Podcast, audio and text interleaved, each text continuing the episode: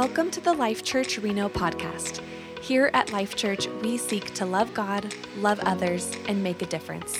From wherever you're listening, we pray that this message impacts you. Good morning. How you guys doing today? Oh, thanks.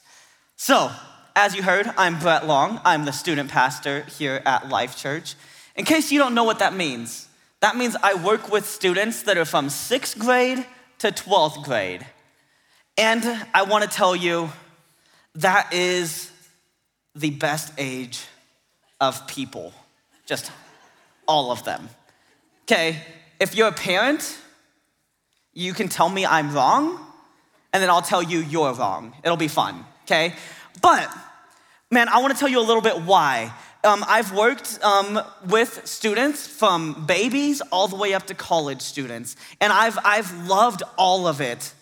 But I still think students are the most fun age to work with. Like babies, you know, they're cute sometimes. You guys get it? Okay, they're sometimes cute. Sometimes they're a little scary. They're just crying at you, and you're like, "What do you want?" And they don't tell you. It's fun, but then there's, you know, they start to grow up, they start to get a little bit older, and then you have elementary. And in elementary age, you get those students that just ask questions nonstop and bug you, okay? It's okay to say, yes, they bug me sometimes. That's totally fine. And they're asking you questions and you're like, I see the exact same thing as you right now. I don't know what's going on. Like, I've had a student ask me, like, is it raining? And I'm like, yes. I am seeing the same thing as you right now. Yes, it is raining, okay? And it happens. And then you get middle school. And middle school, they're fun, they're passionate, they're excited about life, and then they start trying to be cool, right? In middle school, you start to think you're really cool. And that's fun. You're not, but it's fun to see, okay? And then high school, it kind of continues. But in that age, you start to see them develop their passions and interests and see what are they gonna do. When elementary school, you know, every elementary schooler kind of has a dream of what they're gonna do. I'm gonna be a fireman, I'm gonna be a policeman, I'm gonna do whatever, I'm gonna be an astronaut fireman. And you're like, that's not a thing, but yeah, I'm not gonna tell you that. You're an astronaut fireman now, okay? And they just have this vision, but then in middle school and high school, you start to see it take shape. You start to see this purpose in their lives. You start to see this drive and passion of what are they going to do? And the thing about that age is they want to make a difference. They want to change the world.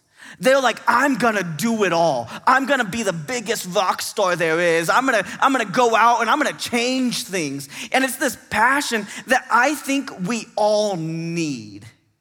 We all need it. We all need this purpose. We all need this drive. We all need it. But we start to lose it. We start to lose focus. And what we're gonna be talking about today is this idea of purpose, this idea of passion. And the thing is, we don't realize the impact we have when we take our eyes off of God. We don't realize our purpose anymore when we start to take our eyes off of God. And I see it in students where they know God, they worship Him, they trust Him. They're like, I am gonna pray for things to happen, that God is moving here and now, and I want people to know it. I want us all to have that mindset. I want us all to have our eyes on God, who is giving us purpose, who is giving us drive, who is giving us passion, and to keep our eyes on Him. So we're gonna be continuing this series of questions that Jesus asked, and I'm gonna be looking at a question or a couple verses that a lot of us know if you've been in the church for any amount of time. It's a pretty common thing, but I want us to look at it in a new way of what is my purpose? What is God really saying to His people here? So if you have your Bibles, open up to Matthew 5, verse 13. Okay, that was good, but I'm gonna do this every single time I ever speak. because I believe that this is God's word. And it is him speaking to us and revealing to himself to us through his scripture. So why we cheer is because we believe that God is alive and active today. So we're going to cheer like we believe that God is moving today. Do you guys get this? You guys understand me? So let's cheer for God and his word. So if you have your Bible, open up to Matthew 5, verse 13. There we go. So, yes, it is God's word. I love that. Let's pray while you open up there. God, we just thank you. We thank you for who you are. God, we thank you that you came down to us, that you revealed yourself to us. God, that you want a relationship with us. God, I pray that you are working inside of us now, that we are ready to hear your words and we are ready to listen. And God, we are ready to move. Fill us with passion. Fill us with purpose. Keep our eyes focused on you today, Father. God, just speak to us. We just pray that all in your name. Amen. So, in Matthew 5, verse 13, it says this: "You are the salt of the earth, but if salt has lost its taste, how shall its saltiness be restored?" The question we're seeing here is he starts with the statement, you are the salt of the earth. You are this. But if salt has lost its taste, how shall its saltiness be restored? It is no longer good for anything except to be thrown out and trampled under people's feet. So we're gonna look a little bit about what does it mean to be the salt of the earth. And I know if you've been in the church, you've maybe heard some messages around this idea of what does salt mean. But I want you to start thinking of it in a bigger light. Where salt at this time, okay, it's not just a seasoning like we have today where you have your little salt shaker. Maybe you have it, you know, like a fancy one. It looks like a little hula girl or something or whatever design you have in your house. Okay, that's not what I'm talking about here. Yes, it is a flavoring. Yes, it changes a dish. Yes, it is needed for that. But at this time, salt was a life or death thing. Salt was needed. It was required to be able to store food, to preserve it, to make it last so that people had food to eat. It was needed. It was, man, so important. And then it wasn't just that. It was also a form of currency for a long time. People would trade salt. People would get salt as a payment. There's this saying, okay, of he's not worth his salt. Has anybody ever heard this saying before? A couple people, okay? Now you've all heard it. You're welcome, okay? And this saying, he's not worth his salt, is actually about, man, saying that he's not worth getting paid, or he is worth his salt, he's worth getting paid, where the word salary comes from the word salt. I know, interesting, right? And that's where this started to happen, is people were paid in salt when they were worth it, when they needed it to live, so they were paid in salt. Another thing that it did is it would kill weeds. They would use it in different areas to kill weeds, to take care of gardens, to be able to grow their vegetables and things without it being overtaken by the weeds. And so salt had a lot of uses. It was used for a lot of things, and it was vitally important. It was important for these people to live. It was important for them to know, man, salt was important. And what he's saying here is you are the salt of the earth. You are the salt. Your purpose is greater than we even understand. Your purpose is greater than you know, that you matter so, so much. You don't just add a little bit of flavor to a dish. You don't just come to church to fill in some seats and be like, oh, look at me, okay? That's not what it's about, is you are vitally important. Your purpose is vitally important. It's literally a matter of life and death that you are doing what God has called you to do. So what is God's purpose? And he tells us a few things, that from the very beginning that we fell short of the glory of God, sin entered the world, things messed up. There was now a chasm between us and God. But he said, one day there's going to be a time where I come down, and the only sacrifice that could fix this chasm, that could bridge the gap between God and man, is me. A perfect person who is fully man and fully God, and I will live a life without sin. I will experience everything that you experience, and I will not sin. And I will live a life, man, showing my miracles, showing my people who I am. And then I will die on the cross, but that won't be the end. 3 days later, I will rise again. I will overcome sin. I will overcome death. And that when you believe in me, you will have eternal life. You will be saved. And that's what he teaches us. And then he says, you are my children. You will be co-heirs with me. You will be with me. But until that day comes, you have a purpose. Here and now, you have a purpose. And our purpose then is two things. Jesus shows us two commandments that he gives us. It's to love God with all your heart, soul, strength, mind, and then to love one another as you love yourself. Our job is to glorify God, the God of the universe, the God who said, even though we are messed up, I still love you and care for you. The God who says, man, no matter what you've done, I'm here. The God who says, I will give you comfort and peace in hard times. I will take care of you. I will provide for you. I will love you. That's me. I'm God and I will care for you. That's what he's saying. And so we glorify him. We worship him, we love him, we sing to him, we go to church, we read our Bibles, we pray, we talk, we build that relationship. And that's the first thing, our purpose is.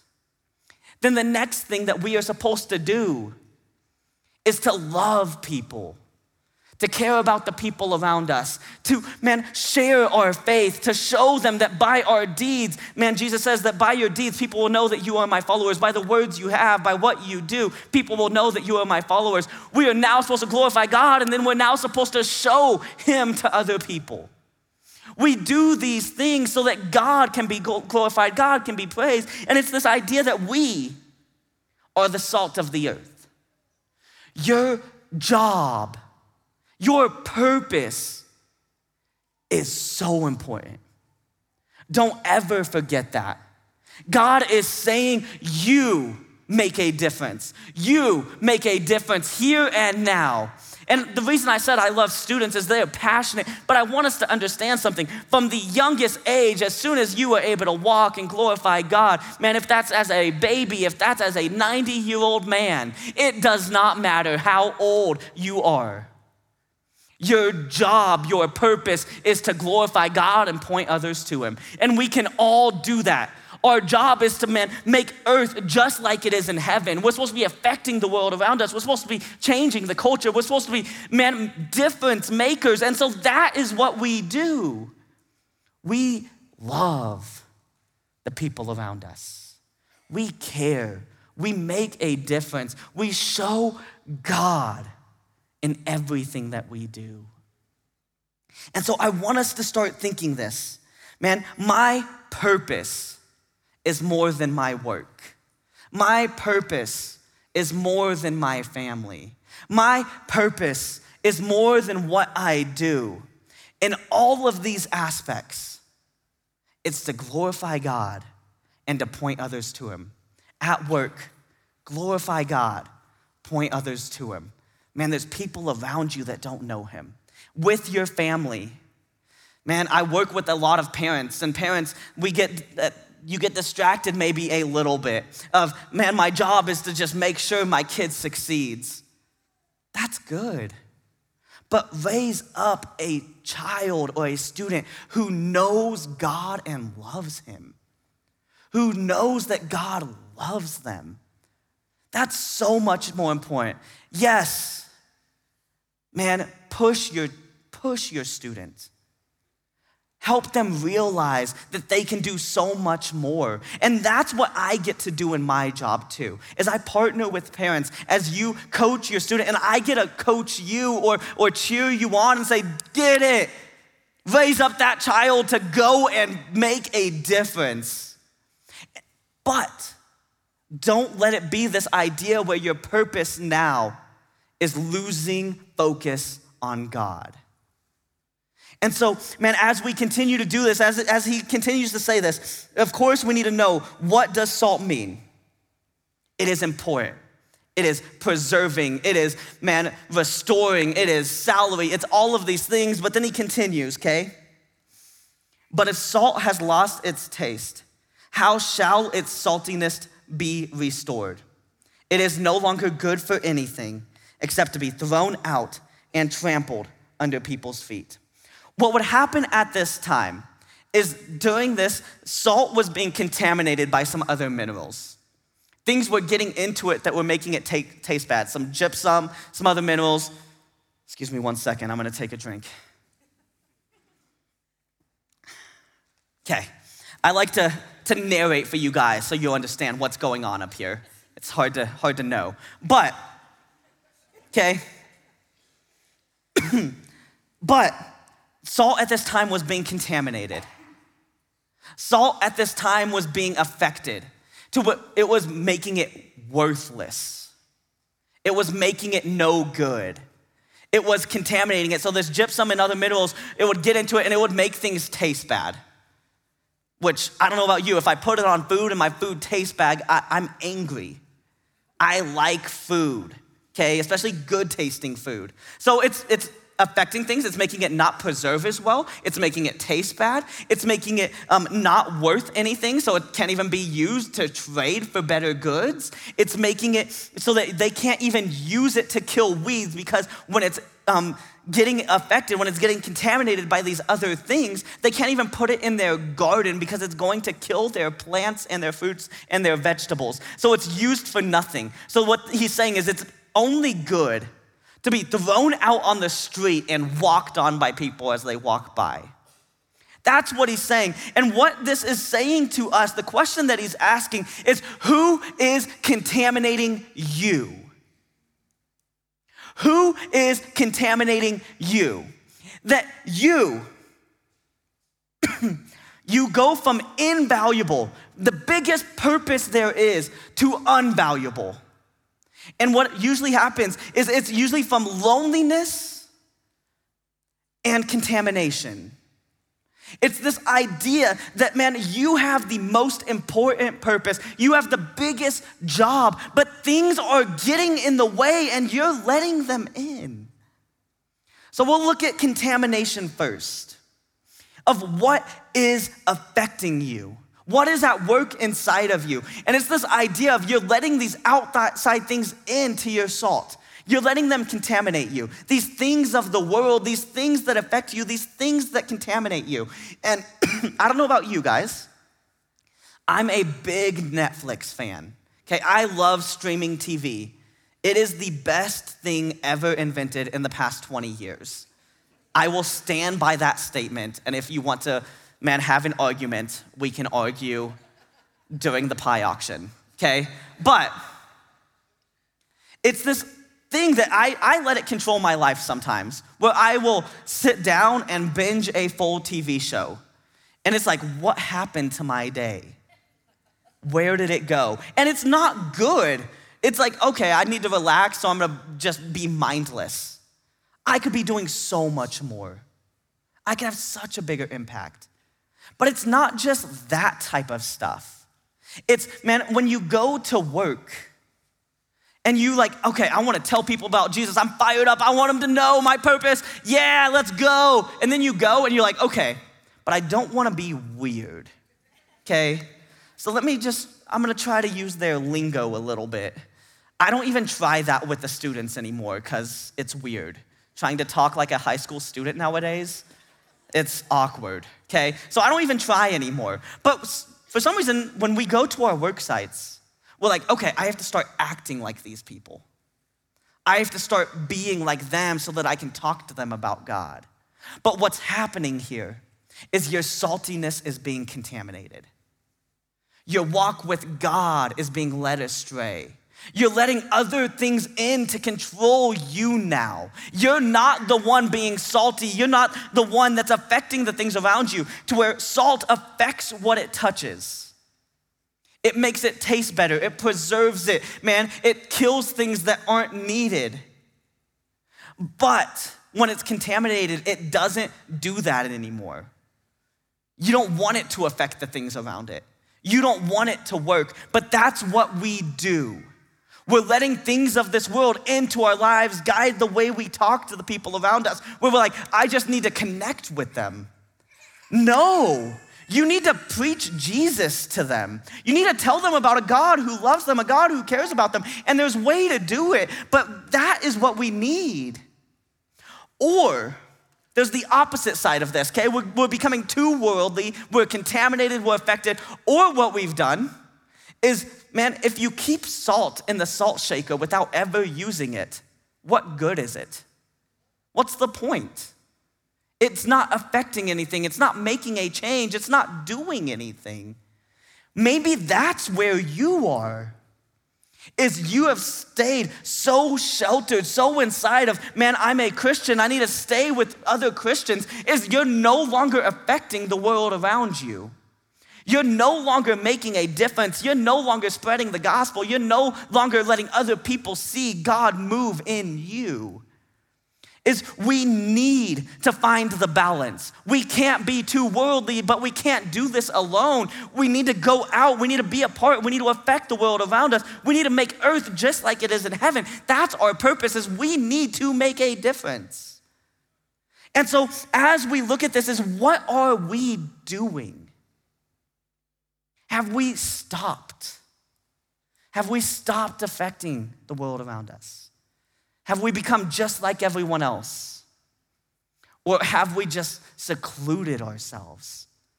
Man, and we need to look at that, and now what do I need to do? And maybe you're like me, and you've messed up in the past, and you've done things that aren't good, and you're like, man, how do I do this? And what is happening here? He says, you are the salt of the earth. But if salt has lost its taste, how shall its saltiness be restored? He's saying, man, you've been contaminated. Maybe you've been affected. Maybe you've stayed secluded. You've done these things, but how do you get your saltiness back?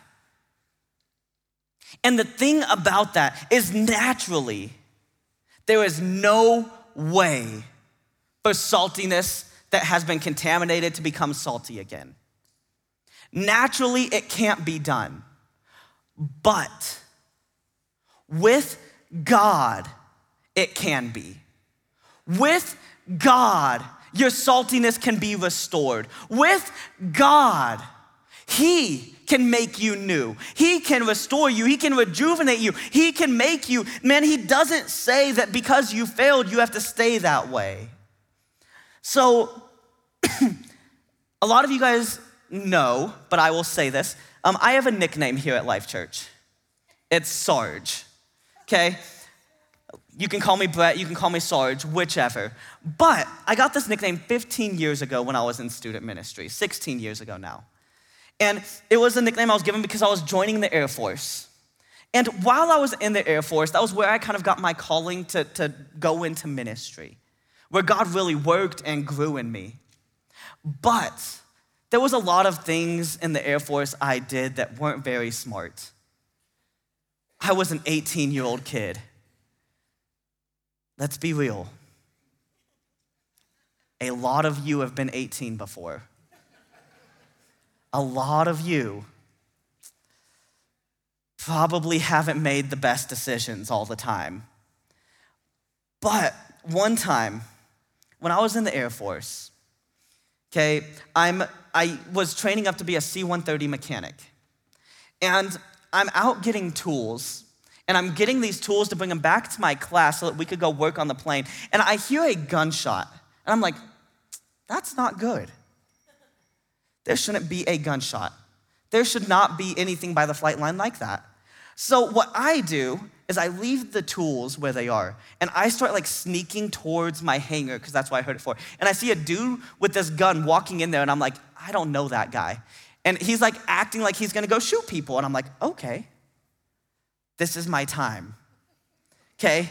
And so I like sneak up, little sneaky Sarge, okay? And I go, and he like goes into the hangar, and I book it at him, like around this corner. And I tackle this guy as hard as I can, okay?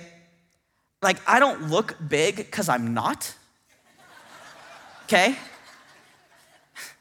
But I did play a lot of football and I did a lot of wrestling. I knew how to tackle a person, especially someone that didn't see me, okay? So I go, I'm sprinting, full sprint, tackle him as hard as I can, hit his head into the ground, and I just start choking him. Like middle of this hangar, and I'm choking him. And then I just start yelling, I got him, I got the shooter. And people like come out of the classrooms and stuff, and my boss comes out and he goes, Long, you dummy. It was a drill. We were doing an active shooter drill. I didn't know that he should have been shooting blanks. I didn't know. That's his fault. But I tackled him. He didn't fight back. I'm pretty sure I gave this dude a concussion. I never saw him again, okay? No idea who he was, who he is. I don't think I even apologized at the time. But my boss starts yelling at me, and he's just berating me. He did a lot more words that are very inappropriate to say at church. And I won't say those here to respect you, okay? But he's yelling at me, and I get yelled at for a while, and then I get in trouble, and I have to go do this thing on the weekend where I had to fill up my rucksack with rocks and then go on a 10-mile hike. It was really fun. I encourage that for most of you, okay? But at this point, I didn't let this define my whole time in the military. I got trained to what I needed to do. Yes, I made mistakes. Yes, I messed up. Yes, I had failures, but I didn't let that define me. That's the same with our walk with God. It's the same thing. We're called the salt of the earth, and sometimes we let contaminants in. We let things distract us. We take our eyes off of God, but it's not that defines you. What defines you is what God says about you. What he says is you are loved, that you are his children, that he cares about you, that he has chosen you. So let that be what's spoken over you. It's not about your failures. It's not about the mistakes. It's not I've lost my saltiness so I can never do it again. It's I've messed up. I've made a mistake. But I know I've been made new. I know I've been given grace. I know that God is in me and he is working. And so we rest in that. We don't let our failures define us because God says we are more. And so we go in this way. We go out with purpose, just like the salt of the earth, knowing that everything we touch changes. And we let him work. We let him guide us. We let him move in us. We let God be mighty. And so, man, as we're getting ready to do the pie auction right after this.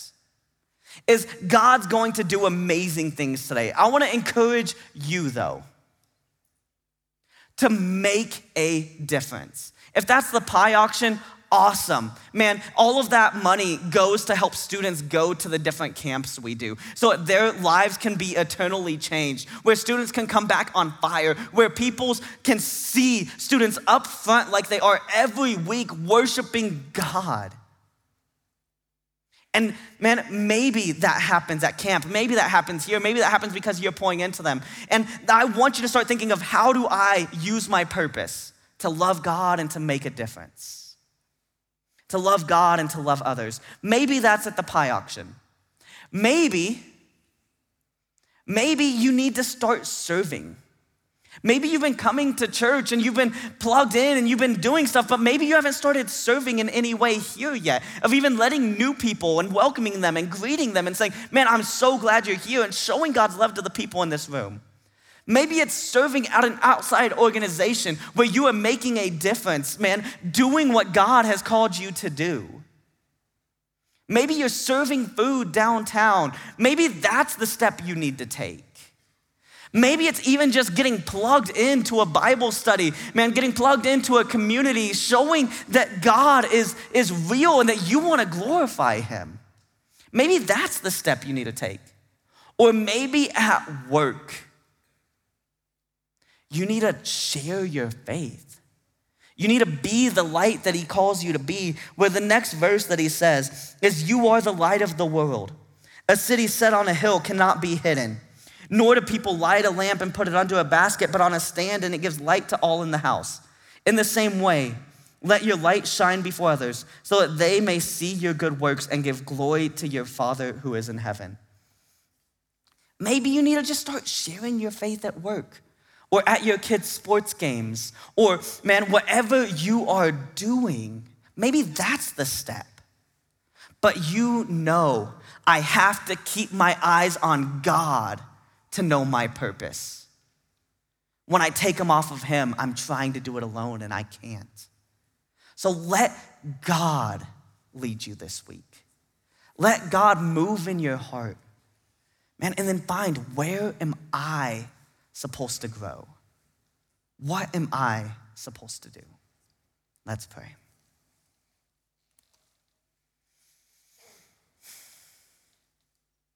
God, we thank you.